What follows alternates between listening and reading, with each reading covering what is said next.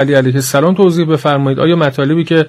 در روزه ها گفته می شود درست است؟ مثلا در هنگام رفتن حضرت به مسجد حتی مرغابی ها سعی داشتن جلوی حضرت رو بگیرن و مانع بشن.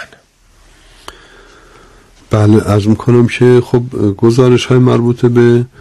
لحظات آخر عمر المؤمن سلام الله علیه و اون شب خاص شب 19 ماه رمضان سال چهلم هجری بعضا متفاوت هست و لذا محققین با توجه به این گزارش ها بررسی کردن جنبندی کردن و خب خود بیان تفصیلی این گزارش ها وقت مصطفی رو میطلبه. البته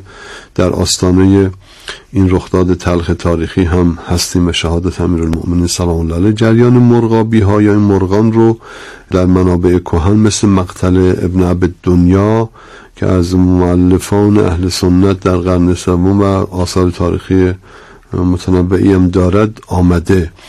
در مقتل امیر المؤمنین از ابن عبد دنیا بله. که از مؤلفان قرن سوم بوده اونجا اشاره به این شده و وقتی که این بیها سر صدا کردند و مقابل حرکت حضرت حضرت بعضی هم خواستن اونها رو کنار بزنن. حضرت هم که رها کنید اینها نوه گرانند سیه ها و سر صداهایی که در پیش نوه خواهد آمد. یعنی خدا حضرت یک اخباری و پیشگویی اون شب داره در چند بره از نگاه حضرت با آسمان و از می‌کنم که اون لحظاتی که حالا در پیش خواهد بود و خبرهایی که می‌داد و اینکه من دروغ نگفتم و به من دروغ گفته نشده است اینکه پیامبر خبر داده بود اینها تو کلمات حضرت هست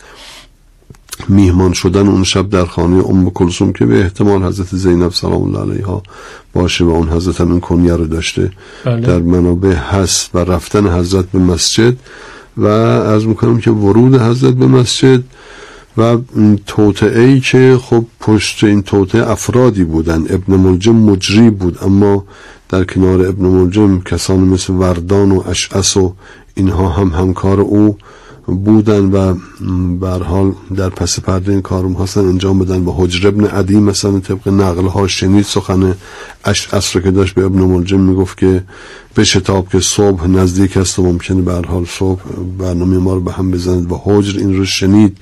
و از مسجد با شتاب خارج شد که به امیر المؤمنین خبر بده که یک چنین توطعه من استشمام می‌کنم. بوشو و متاسفانه امیر المؤمنین از مسیر دیگری گویا آمده بودن به مسجد و حجر نتونست حضرت رو قبل از واقع ملاقات بکند و حضرت تشریف آوردن وارد مسجد شدن. خفتگان رو بیدار کردن و در اینجا باز گزارش های مدر اختلاف دارد که آیا حجمه اینها به امیر المؤمنین هنگام ورود حضرت به مسجد بود که به حال شمشیر اون همکار ابن ملجم به خطا رفت یعنی به سقف مسجد برخورد کرد میگن بعد ابن ملجم حمله کرد طبق بعضی گزارش ها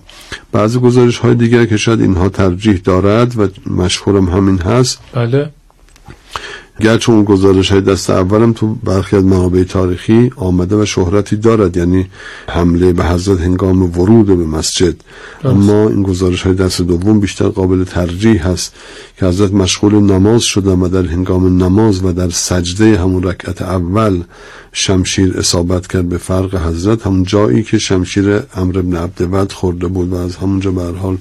زخم عمیقی ایجاد شد اینها ترجیح داره و حالا اینکه آیا این نماز نافله صبح بود یا نماز خود فریزه بود باز اختلافی در این قسمت وجود دارد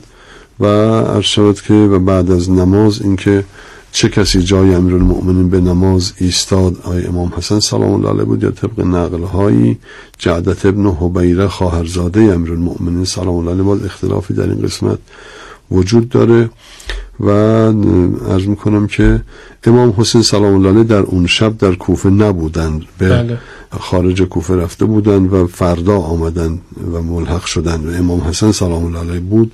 و احتمال دارد که خب حضرت مشغول به امیر المؤمنین شدن و هم جعدت ابن حبیره ادامه داده نماز رو. به هر حال عرض می‌کنم که اینطور نیست که نقل ها واحد باشد و مشخص و قطعی باشه. یک اختلافات این چنین در جزئیات این حادثه وجود دارد چون حوادث این چنین وقتی که برها رخ میده ناقلان هم متعدد میشن و هر کس استنباط خودش از حادثه رو و اونچه که دیده بیان می‌کنه و به خصوص تو این فضایی که به حال شخصیت مثل امیر المؤمنین ضرب خورده طبیعتا خب مدار تشویش در اوضاع احوال پدید میاد. لذا شاید مثلا خیلی روشن نمیشه فضا برای که نقل ها هم روشن بشه.